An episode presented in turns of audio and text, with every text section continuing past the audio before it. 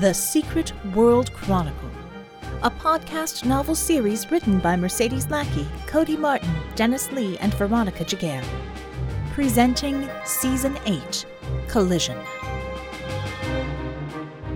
Eskimo.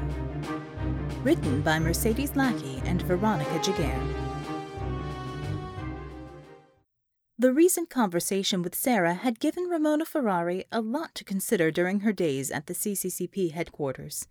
She spent much of her time doing paperwork, filling out forms stamped with the stylized hammer and sickle. Although she had felt odd writing requests in triplicate with the portrait of Marx scowling at her, Ramona had settled into a bit of a rhythm, managing Red Savior's requests with a monotone, Da, Commissar, that walked the line between boredom and disrespect. The severe woman didn't argue with the detective's efficiency, and Ramona didn't argue with Natalia's demands for office supplies. The commissar didn't scare Ramona, which was something in and of itself. Most of the non CCCP metahumans who encountered Natalia gave her plenty of space and didn't attempt to argue with her. Ramona had no problem pointing out the mistakes and fallacies in Natalia's arguments, but she did have the decency to do it when they were in the presence of a select few. Soviet and Bella were those select few, and Ramona had realized that Bella savored those moments when one of them could go toe to toe with Red Savior. At the moment, Bella stood with her arms folded across her chest, her blue lips pressed in a thin smile, while Soviet held a hand to her own forehead in frustration. For her part, Ramona maintained a calm expression and tone as Red Savior shook the upper half of a nanoweave suit inches from her face. This is CCCP standard uniform. This will go under the black and red if you are to be engaging in combat, and as you are no longer on medical leave, you will be engaging in combat exercises. Red Savior pointed a finger at Soviet. She says you are no longer in infirmary. If you are not infirm, you will engage in duties other than paperwork. Commissar, I'm not wearing that nanoweave. It's not an option. Ramona began for the sixth time. My current physiology won't let me. You are no bigger than Chug, and we have standard uniform for him. Is not to be a fashion show on streets of Atlanta. Red Savior fumed and narrowed her eyes. Is not echo and pin-up calendar time. Bella smothered a laugh. The noise prompted Savior to fix her with a murderous glare, which only caused Bella to laugh even harder. A quick glance to Soviet told Ramona that she had gone from being frustrated to amused, the corners of her eyes crinkling even as tears streamed down Bella's face. Does this amuse you, Blue Girl? Is the demand for CCCP uniform and safety some kind of joke to echo now? Red Savior offered her own fierce, wolfish grin in warning. You find me funny? Hysterical, Bella choked out. Nat, this isn't about your uniform. This is about safety and support. The blue meta made a visible effort to restrain herself. Bear, will never be able to take his eyes off of her boobs. You really want him drooling and shooting randomly in combat? Ramona had managed to keep a straight face in spite of the laughter. She cleared her throat and brought up both hands to gesture to her chest. What Bella and Sovi are trying to tell you is that the nanoweave also isn't going to provide adequate combat support for someone of my proportions. The three of you don't have to contend with gravity in quite the same way that I do. Natalia opened her mouth as if to argue again, but she stopped as Ramona continued to hold her hands level with her chest. I need more than nanoweave or spandex up top, Commissar. Something that can provide protection without any metal alloy. Otherwise, that's going to disappear rather quickly.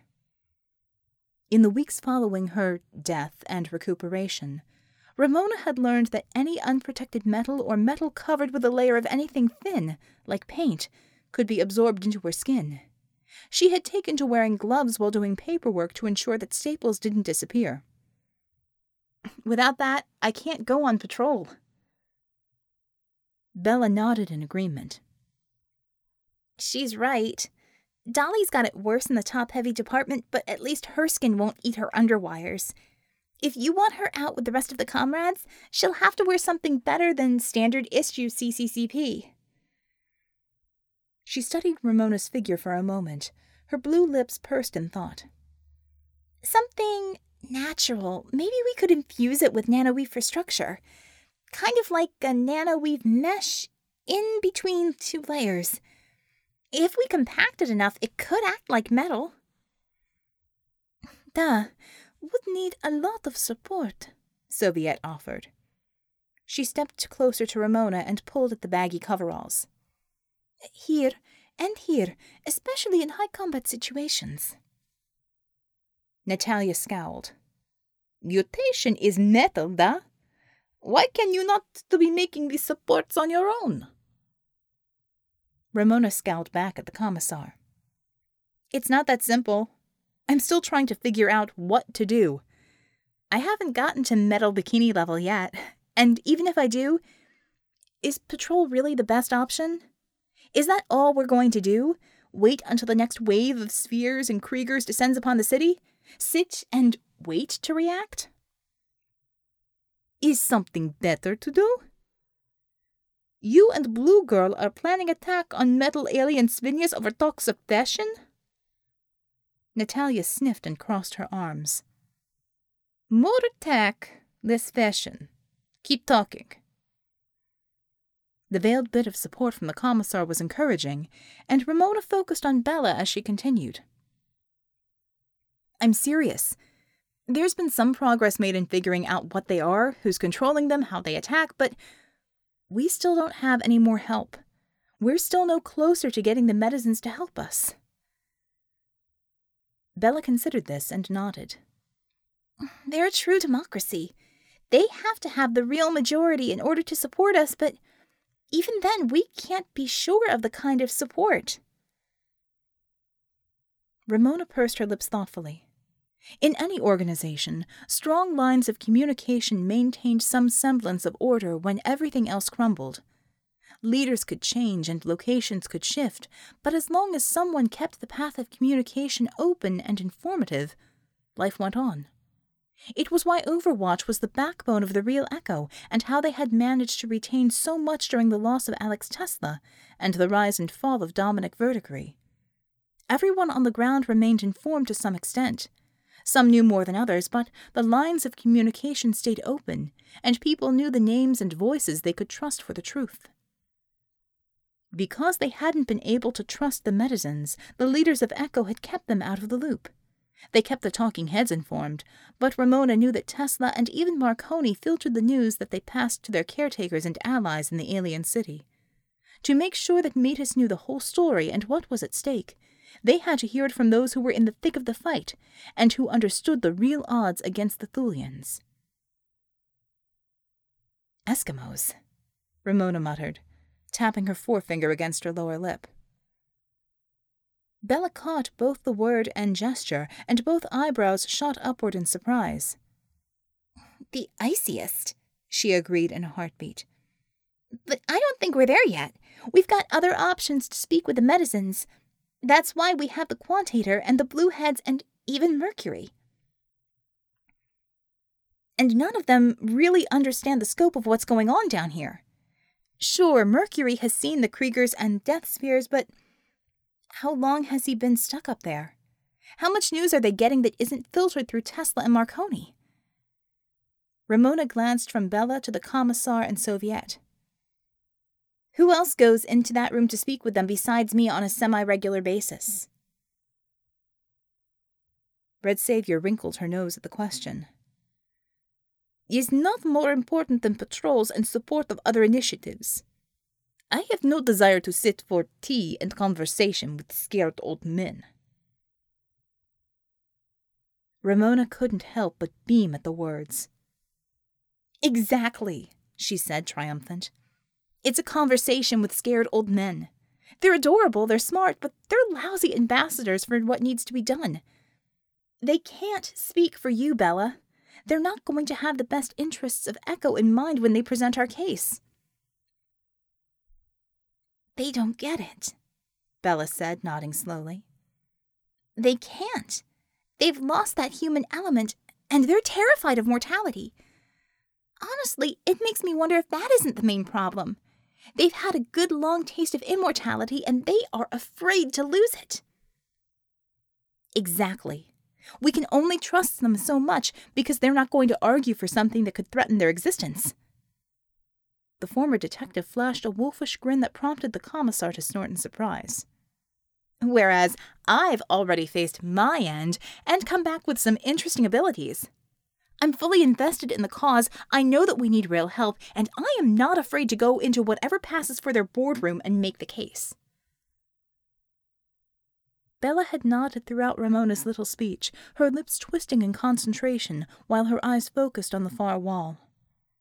From the way the corner of her mouth twitched, Ramona wondered if Vicky was weighing in on the conversation from Overwatch. She glanced to the commissar and found Natalia grinning back at her in what appeared to be enthusiastic approval. Soviet's expression wasn't as harsh, but she allowed a small nod of solidarity as Bella continued her private conversation with herself and whomever chimed in via her com. You can't afford to send anyone else, Ramona added. You need everyone else in the core group. Pride still needs to be your face. Bull needs to be right there in the mix, and I think we can all agree that the genie should not be allowed in any kind of public relations capacity. For all intents and purposes, I'm dead. No one's expecting me to show up anywhere. Steel Maiden doesn't need to be seen again now that I've made my appearance, and I can actually play bait a lot better if I am nowhere to be found. Maybe, but the question is how do you get to meet us? We can't get you there, Bella pointed out. Ramona drew a deep breath. But if I find a way, if I buy my own ticket, so to speak, do I have your approval to speak on Echo's behalf to get the Medizins in our corner and willing to help us? Bella glanced to Natalia. You think she should go, don't you? It would pain me to lose such efficient paperwork, girl, but others will replace. The commissar's eyes lit up in delight. I'd send this one to negotiate with Moscow, but Moscow would crumble too easily. Wow. High praise from Natalia was rare, and Bella didn't hide her surprise. That settles it then. You find a way, you can go, but you tell me first, you got it? Ramona bobbed her head in agreement. Got it.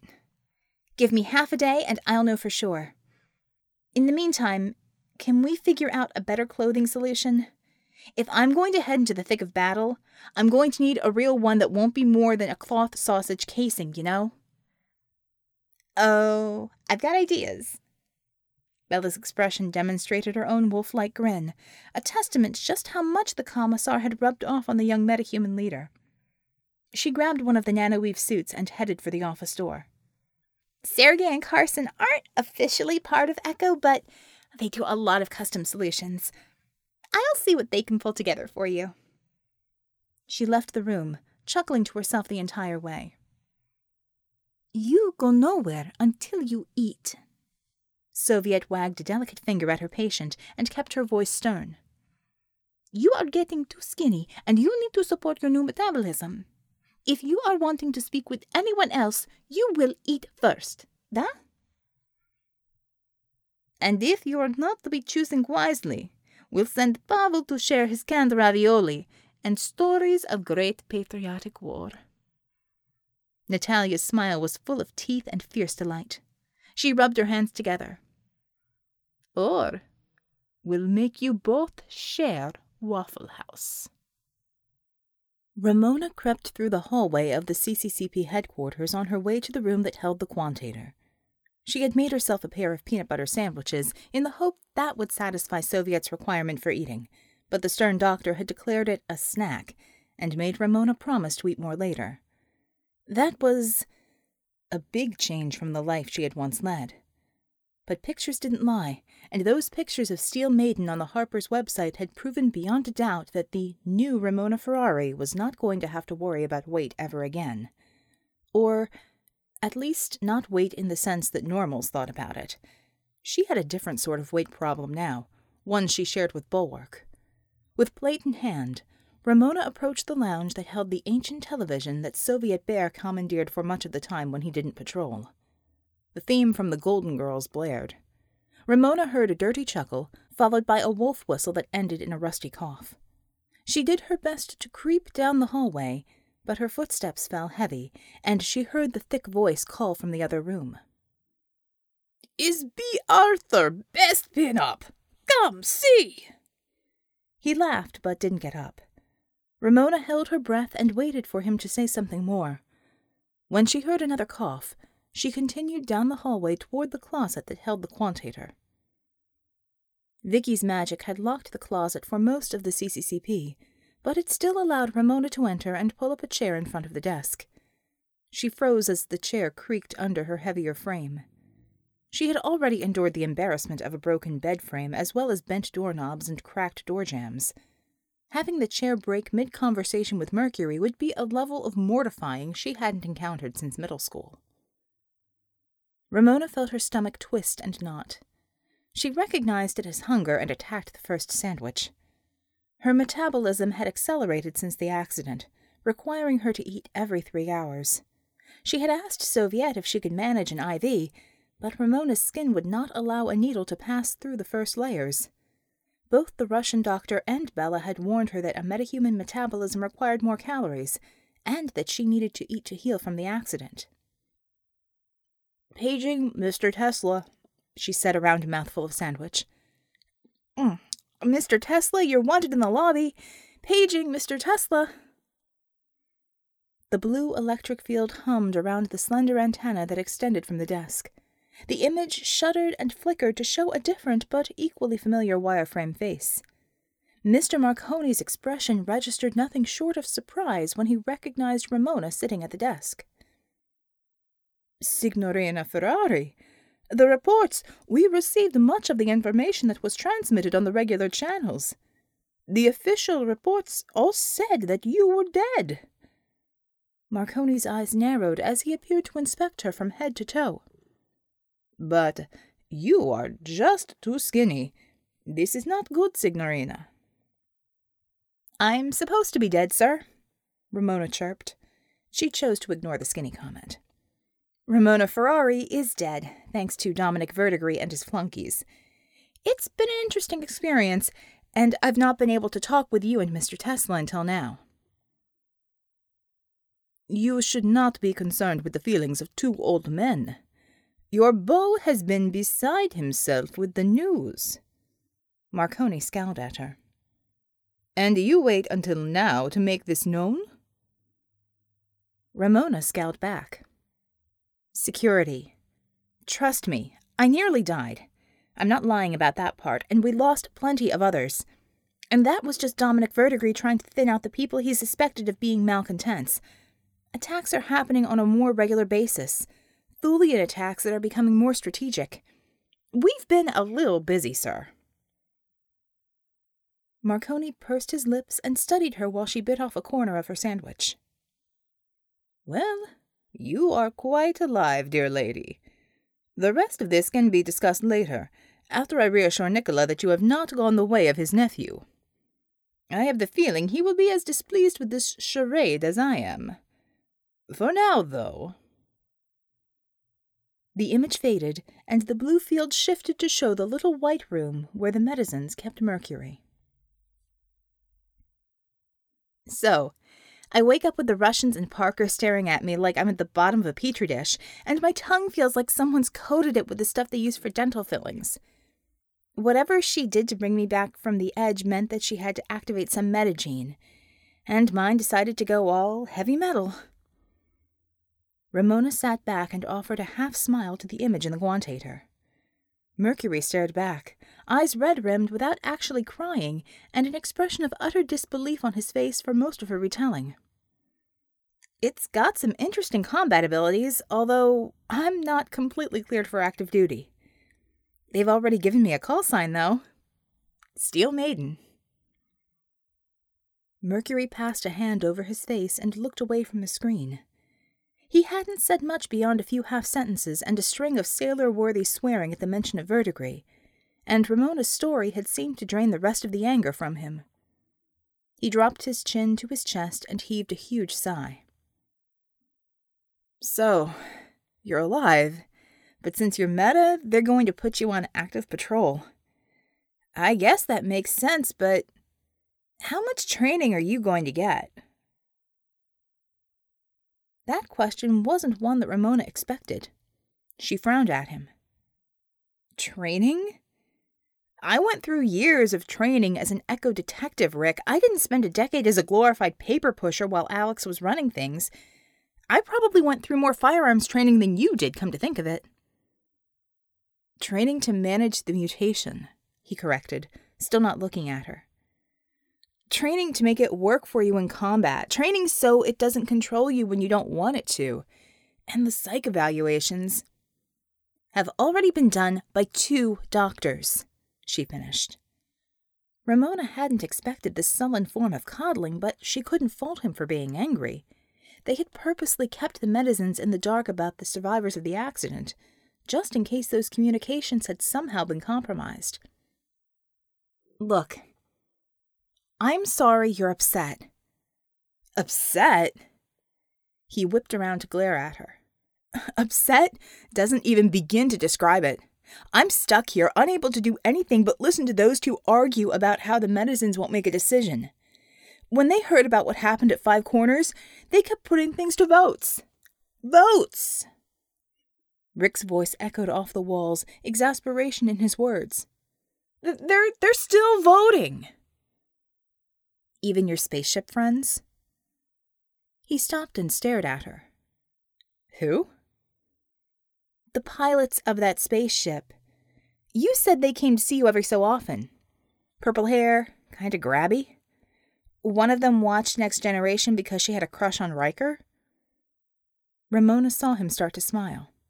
Yeah, them. So they come over to watch TV with you? Well, yeah. Trina mostly. She's nice enough, he said. Why? Ramona took a deep breath. What does she think of this whole voting thing? Rick snorted at the question. She's one of the ones trying to convince them to send more help and get involved. They actually saw what happened down here and they know that we need more help. There's more technology up here that she thinks could be shared without too many repercussions. But. But. Ramona prompted. What's the catch? Prime directive, he answered. Well, that's half the argument. She sat back and stared at the fuzzy blue outline surrounding the clear image. You're kidding me. That's just. You're kidding me, right? I wish. They call it something else, and they have a bunch of other arguments about interference and influence, but a lot of the argument comes down to that. Influencing a lesser species in civilization can be reason enough to not aid them in a time of war. Ramona started to open her mouth, but Rick must have seen it and rushed ahead. Well, plenty of people here see that the war could come to them, but not enough believe that argument. Well, we'll just have to make them believe. Violate the Prime Directive first, as it were. She did her best Red Savior grin. It had the desired effect as Rick leaned back from the screen with an uneasy smile. You think Trina would be willing to pick me up sometime soon? Smuggle me up there? His eyes widened. You. Really? You're going to come here and talk to them? You get me a ride, and I'll be there on behalf of Echo. I talked Tesla into a magic solution, she answered with a hint of pride. And if not, maybe I can at least get you home. He let out a huge sigh, his shoulders sagging with the motion. Home. Home would be amazing. Home would be color and sunlight and seasons and a chili cheeseburger at the varsity. With a frosted orange? Ramona teased. Ah, chocolate shake. Chocolate shake, then. She ran both hands through her hair and leaned back. Eyes closed, Ramona thought through the plan out loud. So, you talk to your contact and see what she can do about getting me a ride from here to there. Bella's given me permission to negotiate on her behalf, but we have to figure out what I can say that will get the Medizins to pull their enlightened heads out of their equally enlightened asses. Do the Thulians know that Metis has been sponsoring Echo? All that technology and intelligence, Rick offered. They have to know about the transport that got me here, and they have to wonder about where the body of their buddy Eisenfaust went. Ramona pursed her lips. Did the Thulians have the intelligence to put two and two together? That hair raising escapade at the diner had proven that they could track specific individuals, and they had been gunning for Alex Tesla. They hadn't managed to track the Quantator, and Ramona suspected that they didn't know about that communication device. Given the history between the Thulians and the Metas that had returned from the times of Nazi Germany, she figured that there must be some shared knowledge about the early days of Echo and its founders. If Metis is still ahead, they're not that far ahead, she said. They won't be able to stay ahead if the Thulians keep picking at the defenses down here. Sooner or later, they're going to seek out better targets, and that's going to include Metis. The figure on the other side of the quantator shook his head. We've tried the defense strategy, remember? They don't think it's bad enough to get involved. But they think it's bad enough to indefinitely detain a metahuman who managed to accompany a body on an alien transport ship? Ramona narrowed her eyes. Did they ever give you a reason as to why you had to stay up there, or were they just looking for eye candy? Rick's cheeks flushed pink. Whether it was from anger or embarrassment, Ramona couldn't tell. I. Well, no. No, they didn't other than it was safer and that they couldn't let me go until they made a decision as to what to do with me. Sounds like a bullshit answer to me, she snorted. I think I can do better. You figure out a way to talk to your contacts there, see if they're up for a trip. I'll be back tomorrow to iron out the details. In the meantime, I need to get fitted for a suit. A suit? For the first time, Rick seemed to study her more closely. Oh, because you went meta? But they can size nanoweave pretty easily. It's just the color you can't change. It's a long story. I'll tell you when I get there. Ramona winked at him and leaned forward. Same time tomorrow. Don't let anyone talk you out of it, okay? like they could. The next 36 hours went by in a blur of hurried subterfuge. Bella had returned to the CCCP headquarters with a fastidious Ukrainian gentleman dressed in a suit that he declared was aubergine when Ramona had tried to compliment the purple hue. Bella had introduced him as Echo's personal tailor, a metahuman who made threads speak to each other much the same way she did with cells and neurochemicals. The three of them had taken over one of the offices as a fitting room for the evening. In less than six hours, Sergei had finished a silicone reinforced version of the nanoweave suit, complete with a corset like piece, the silicone reinforcement, that hugged Ramona's torso and provided both protection and support.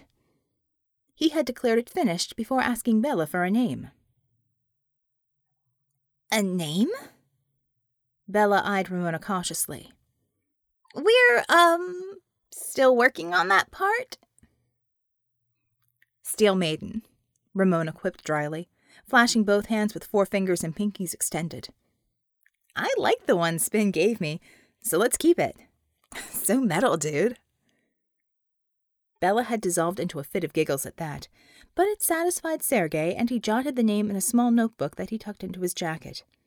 He slipped out of the office, leaving the two women to discuss the final stage of the plan. Ramona waited until she heard the doors open and shut in the hallway before tugging on the sleeves and the underbust. She hadn't thought it was possible to feel both completely covered yet exposed at the same time, but skin tight silicone nanoweave somehow made that possible. Now that I've got an appropriate travel wardrobe, it's time to travel. I guess we should make the call, huh? Vicky chirped a reply. They're here. It's not the right time of year for reindeer, but it's something on the roof. Something big. Ramona and Bella shared a look of surprise. I didn't think they'd show up that quickly. When I talked to Rick earlier today, he had said he was going to bring it up. Guess it was brought up, approved, and put into motion. Bella tilted her head toward the stairwell. You got your toothbrush? No, I'll pick up one when I get there. The two women climbed the back stairs to the roof, Ramona feeling the hairs on the back of her neck standing straight up as they pushed open the access door. The stars high above Atlanta shone bright, with the exception of a large blob of black that hummed and vibrated dangerously close to the rooftop. Ramona clutched at Bella's forearm as blue lines reminiscent of the quantator crisscrossed the sky. Jeebus, Clooney. Grown up swear words, ma'am. This one rates at least a holy shit, don't you think? Ramona swallowed hard and watched the thin column of light pool on the rooftop. A ramp snaked through the light to grip the gravel covered surface. Victrix, are you sure you'll be able to keep an eye on me? Magic's magic, across the street or halfway across the universe. Of the three of them, the technomancer's voice held the most calm. A lone figure descended the spiraling ramp at a jog, dark purple hair swinging in a perfect chin bob. It stopped a few steps from the rooftop and waved frantically at the two women. Well, one of you has to be Ramona Ferrari because anyone else would be screaming. Please come aboard so we can close the aperture and depart. Bella nudged Ramona with her elbow. That's your cue. Sounds like it. Ramona released the thin blue arm and exhaled slowly. Here goes everything. She rolled her shoulders back and crossed to the light filled staircase. As they stepped on the ramp, Ramona felt her entire body hum and resonate, and she realized that the translucent surface beneath her feet was bringing her up to the purple haired figure. For a brief moment, she considered leaping back to the ground and asking Bella to find someone else to speak to Metis. By the time she realized that her new abilities would help her body accommodate the shock, Ramona stood face to face with the smiling Metisian pilot. Oh, brilliant! You managed to come up here the first time. Mercury said that you wouldn't hesitate, but I admit that I had my doubts. The pilot beamed at her, showing perfectly straight teeth in a smile out of a chewing gum commercial. It's so delightful to be proven wrong. Are you ready to go? The whirlwind commentary and unfailingly polite address caught Ramona off guard. She bobbed her head in agreement, unable to find words to reply. The smile was so bright. Brilliant, the pilot repeated. Have a seat. I can't wait to see his face when you finally arrive. Ramona couldn't decide if the trip to Metis involved legitimate dimensional travel, or if this genius race could break a half dozen rules regarding the space time continuum and just apologize afterward. She arrived at the hangar in Metis, only to be hurried down a long white hallway and through a thin gelatinous barrier that clung to her skin. The pilot abandoned her just before the barrier, offering only a whispered, Good luck, and a shove through the blue field. Ramona gasped at the alien sensation and gagged as her skin rejected the unwelcome coating by creating a thin shell of its own. The blue goo slid to the floor, and she brought her hands up to her face to clear her vision. The room, Ramona realized, was dark. She couldn't make out any walls or a ceiling, and the veil of blue disappeared in an electric zip that left the tang of ozone in its wake. Left in this expanse, Ramona wondered if she should expect the floor to give way and give her the opportunity to float. She tested the floor with one foot. The tap seemed solid enough. She tried with the other foot, and the entire floor hummed in response. Well, shit. The vibrations carried into her teeth. Should have stayed still. The vibrations intensified, the air around Ramona humming with energy. She blinked up to see tiny blue lines filling the space beneath what she hoped was the ceiling. The outline contained more and more details with each second, until Ramona realized that she stared straight into the larger than life sized countenance of Marconi. It grinned at her. Ramona was thankful for that much. She wasn't sure if she would have contained her bladder if the huge face had demonstrated anything but approval. She chanced to smile in return. Buongiorno, Signore Marconi. I must say, you're a bit taller in person. The wireframe laughed, a somewhat terrifying sight in the otherwise empty space. Indeed, Miss Ferrari. This is a surprise, although I should have expected it. Nicola, he will be surprised as well. The room hummed a second time, and Ramona was only slightly less surprised to find a second, more severe image hovering over the floor in blue wire frame. Unlike Marconi, Tesla did not appear amused at her presence. I see that you have found a way to leave the Russians, Tesla remarked, his tone dry and his words clipped. You secured your own transport here? I make friends easily. Ramona shrugged nonchalantly. It's a gift. One of several, it seems. Marconi squinted, leaning uncomfortably close to her arm. This is amazing. Nicola, did you notice? Of course, I noticed. Tesla snapped. The manifestation of the meta ability is not easily ignored, especially in a case like this. The head swiveled to eye Ramona. And this was a function of your accident? The events occurring after the unlocking of the charter? Yes. Her voice did not waver. The healer triggered the healing response, but the rest happened by accident. If she hadn't, I wouldn't be standing here. The massive head spluttered, a terrifying display as the azure outlines buzzed and shifted. The healer? Echo has no healers able to function at the subcellular level, young lady. Not possible. Perhaps you are attributing the change to something else, given your limited exposure to. Ramona bristled at the condescending address and tone. Without stopping to consider protocol or politeness, she shook a metal swathed finger at Tesla's enormous nose. First of all, Getting my own custom subcutaneous armor ability didn't take away my rank within the organization, so this young lady nonsense can go the way of the dodo. It's detective or Miss Ferrari if you're going to pull that holier than thou bullshit with me.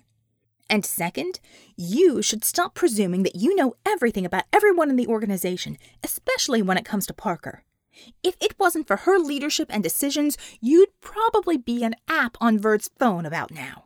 So how about you offer the little earthlings a bit of respect? She paused to breathe and dropped her hand to her side. Sir. Marconi chuckled softly. Amazing, he repeated. Tesla drew his lips together tightly. If he had had hands, Ramona imagined that he would have pinched the bridge of his massive nose. Detective?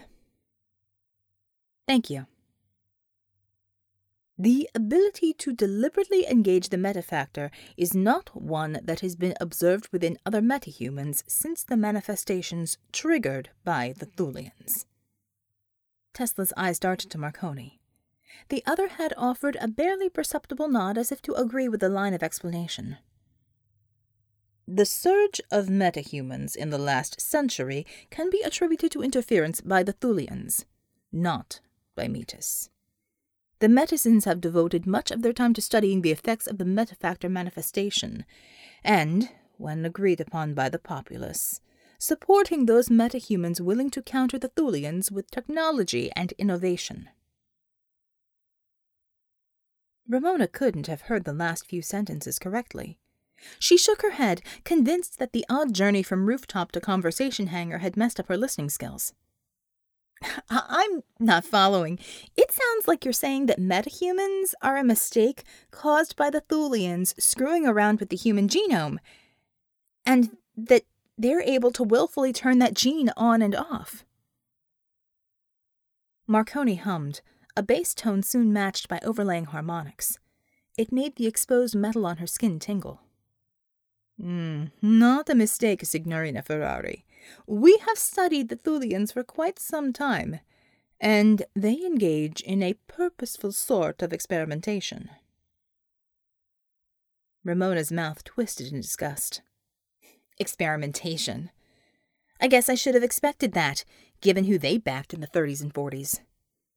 She turned away from the two wire frames, her hands in her hair as she stared out into the darkness of the cavernous room. Perhaps but they have perfected the ability to engage the human factor. But once the initial wave was over, we believed that the genie, as they say, was out of the bottle. They could not control who they awakened or the expression of the metahuman talents. Tesla's crisp words cut through the air, clinical and cold. And yet, we continue to see metahumans thrive. Anger fought past confusion, and Ramona shook while trying to control her voice. So, what you're saying is that Metis has known about the Thulians since before the invasion. They have known about metahumans and how metahumans came to exist, and they have known that the Thulians were involved. She ground her teeth together and pivoted on one heel. And you're treating this like a fucking terrarium with a couple billion crickets and a few hungry lizards. The two heads flinched at her use of language. Had Ramona not been so utterly enraged, she might have found the reaction funny. Instead, she saw an opening and moved in for the attack. Has this all been some kind of joke, then? You both sit up here like a bunch of cranky assholes in the balcony of the theater and just offer commentary, while everyone else in Metis watches like it's some kind of cutthroat reality show? Tesla opened his mouth, but Ramona rushed on. You'd rather sit up here and watch your legacy go down the toilet because observation is good science? Really? Alex died because you wanted some more observations? Wow, she offered with thick sarcasm. And here I thought all of my friends and co-workers got buried under a couple hundred tons of concrete on the Echo campus because of some extraterrestrial threat. Now that I know it's for Metisian science, I feel so much better. Signorina Detective. Shut up! Her words did not ring in the dark, but both wireframes ceased in their mumbling protest. Marconi and Tesla were not her enemies. Metis wasn't even her enemy. An adversary at the moment, but not her enemy. Think, Ferrari, think. There has to be something that you can tell these two that will get the Metisians off their chairs and into the game. She couldn't threaten them. Lecturing them wasn't going to do any good. She needed to have a bargaining chip. There was nothing whatsoever that Echo and the rest of the world could possibly offer to Metis that they didn't already have. And probably better, she thought sourly. She tried to remember what Bella and Mercury had told her. No, it wasn't Bella, it had been Rick. They're scared, actually. They're afraid the Thulians will find them. He'd laughed ruefully.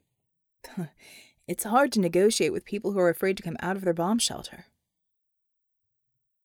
Yes, but what if that bomb shelter might not shelter them anymore? So the Thulians can turn our powers on, she said out loud, looking from Marconi to Tesla and back again. What is Metis going to do if they turn them off again? The wireframe mouths dropped open. It would have been funny if the situation hadn't been so serious. If the Thulians did this to us in the first place, what's to stop them from undoing it? she persisted. And then what? Us metas are the only thing standing between you and them. Without us, the Thulians roll right over the rest of the world, and it will only be a matter of time before they find you. You can't hide forever. If they even suspect you exist, they'll find you. The wireframe eyes widened. After all, why should they care if they can turn off their own metas? She glared at them, hands on hips. 90% of what they threw at us wasn't metas anyway. It was. Oh, hell, alien science, I guess. They'll still have that. And what will we have? A few people with powered armor that they may or may not still be able to use, or even remember how to use, some incendiary shells and grenades. That's about it. We'll be toast, they'll have the world, and you'll be mice in a trap. The two looked at each other, and the expressions of astonishment turned to glee. Tesla vanished. Marconi turned his gaze back to her. I think, Detective, you have given us exactly the, uh, ammunition we need to approach the conclave with. Tesla has gone to report this to the President. You will probably have to repeat your speech to him, and then to the conclave as a whole, and it might take a little time, but his wireframe lips stretched into a grin. But I do not think this is something they will react to with insouciance. Good, she said, and meant it. And uh, while you are waiting, a rectangle of white light opened in the wall behind him. Please make yourself comfortable. Rick has been waiting a long time to finally see you again. Found Penny. Written by Mercedes Lackey and Dennis Lee. Penny hid in her bed. Lacey's ghost was back. He was the first to materialize, long before the others, just after they finished up the supper food pouches. She hoped he didn't remember her, hoped, hard, that he didn't remember she could see him. Because that was always when the ghosts latched onto her, when they understood she could see them. While she hid, with her head under the flat pillow with just enough of a gap so she could watch him without him knowing, he just stood, staring at Lacey.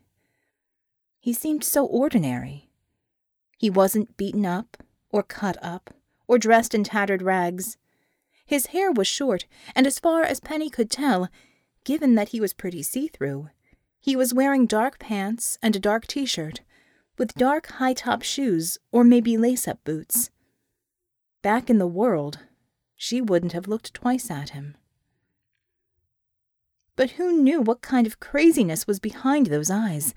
The fact that he hadn't done anything yet didn't mean anything. Pike sat down on the side of her bed. He didn't look where she was looking.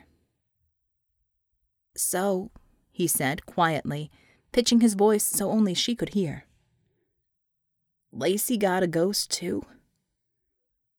Uh huh, Penny whispered, shivering. It's a guy, a young guy. He just stares at her. Well, that's different, isn't it? Pike countered. Different's just different, she replied, trying to keep her teeth from chattering. Don't mean it's good. And right then was when Creepy Man faded in, homed in on her, and started shambling towards her. Then Screaming Girl and Drunk Lady faded in and headed straight for Penny, too, led by Creepy Man. Screaming Girl started in moaning, working her way up to one of her howling rages. And that was when Lacey's guy whirled, as if he had not realized they were there until that moment, and leveled that intense stare on them. They were oblivious to it, and kept coming towards Penny's bed. With a gasp of horror, she knew this was going to be one of those bad, bad nights, when all of the ghosts stood around her, screaming, babbling, saying terrible, terrible things, all of them trying to get her attention, all of them enraged. She curled up in a tight, tight ball and started to sob under the pillow. And then the impossible happened. Lacey's guy charged at the creepy man, fists swinging purposefully. Belatedly, the creepy man noticed he was coming, but too late to do anything but stumble back a couple of shambling paces. Lacey's guy didn't say a word, not even a sound, not even a grunt, but in moments he had somehow pummeled the creepy man right out of the air, right out of everything. It was kind of like he beat the creepy man into dust. And then, as Screaming Girl started to shriek, he turned on her. Drunk Lady had at least enough sense left to figure out what was happening after Screaming Girl got chased around the room a couple of times, got cornered, and then was pummeled into nothing the same as Creepy Man. She disappeared on her own. Lacey's guy went back to stand over Lacey and stare at her, as Penny realized that about halfway through that performance, she had stopped shaking. But Pike sure noticed and poked her in the shoulder. What just happened? he demanded in a harsh whisper. Something just happened, didn't it? The new one. The one with Lacey, she stammered, actually coming out from underneath the pillow a bit, like a turtle cautiously sticking its head out of its shell. Creepy man and drunk lady and screaming girl started coming over here, and he. he went after them and he chased them and beat on them, and now they're gone. Pike stared at her as if he couldn't quite believe what she was saying. They're gone, he repeated. How? I don't know, just gone. He like beat them up and beat them into nothing. Well, she didn't quite believe it either. And now he's back to staring at Lacey. As if her talking about him alerted him again, he turned his head abruptly and stared at her. Stared at her so hard she felt as if she couldn't move, like his eyes were like his eyes were pins sticking her in place. What's he doing? Pike asked, and poked her again when she didn't answer. What's he doing? He's looking at me, she squeaked. Pike chewed on his lower lip and then on a hangnail on his thumb for a while, as Lacey's guy continued that intense, intense stare, without moving. Well, he said, after a long, long moment. What's he doing? She gulped, took a shuddering breath. Still staring, she said. Not coming after you? Pike asked, putting the hand with the chewed thumb on her shoulder. She shook her head. Just staring? Pike asked. She nodded, and to her shock, Pike began to chuckle. well, her brother said, maybe you got a boyfriend then. Before she could reply, he got up and sauntered back to his bed, laid himself down, and went to sleep. Penny stared through the semi dark at the young man, who stared back, eyes burning, burning, burning across the air between them. And then, when she was afraid she would cry or scream or, well, she didn't know what, but the tension had almost become unbearable, he turned his head and went back to staring at Lacey. Slowly, she put her head down on the pillow. She tried to keep her eyes open, tried to watch him, but for once, she was just too tired.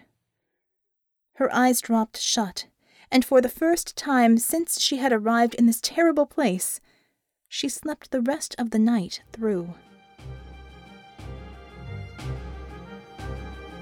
You have been listening to Collision Season 8 of the Secret World Chronicle podcast novel series. Season 8 is written by Mercedes Lackey, Cody Martin, Dennis Lee, and Veronica Giguere. Music is Exciting Trailer by Kevin MacLeod from Incompetech.com. The Secret World Chronicle podcast is narrated and produced by Veronica Giguere and is released under a Creative Commons Attribution Non-Commercial No Derivatives 4.0 International License. The fourth book, Collision, is available in print and ebook in December 2014 from the amazing people at Baen Books. For more information about the series or to listen to earlier seasons, check out www.secretworldchronicle.com. Want to chat with the authors and fellow SWC fans? Join the Secret World Chronicle group on Facebook. And, as always, thank you for listening.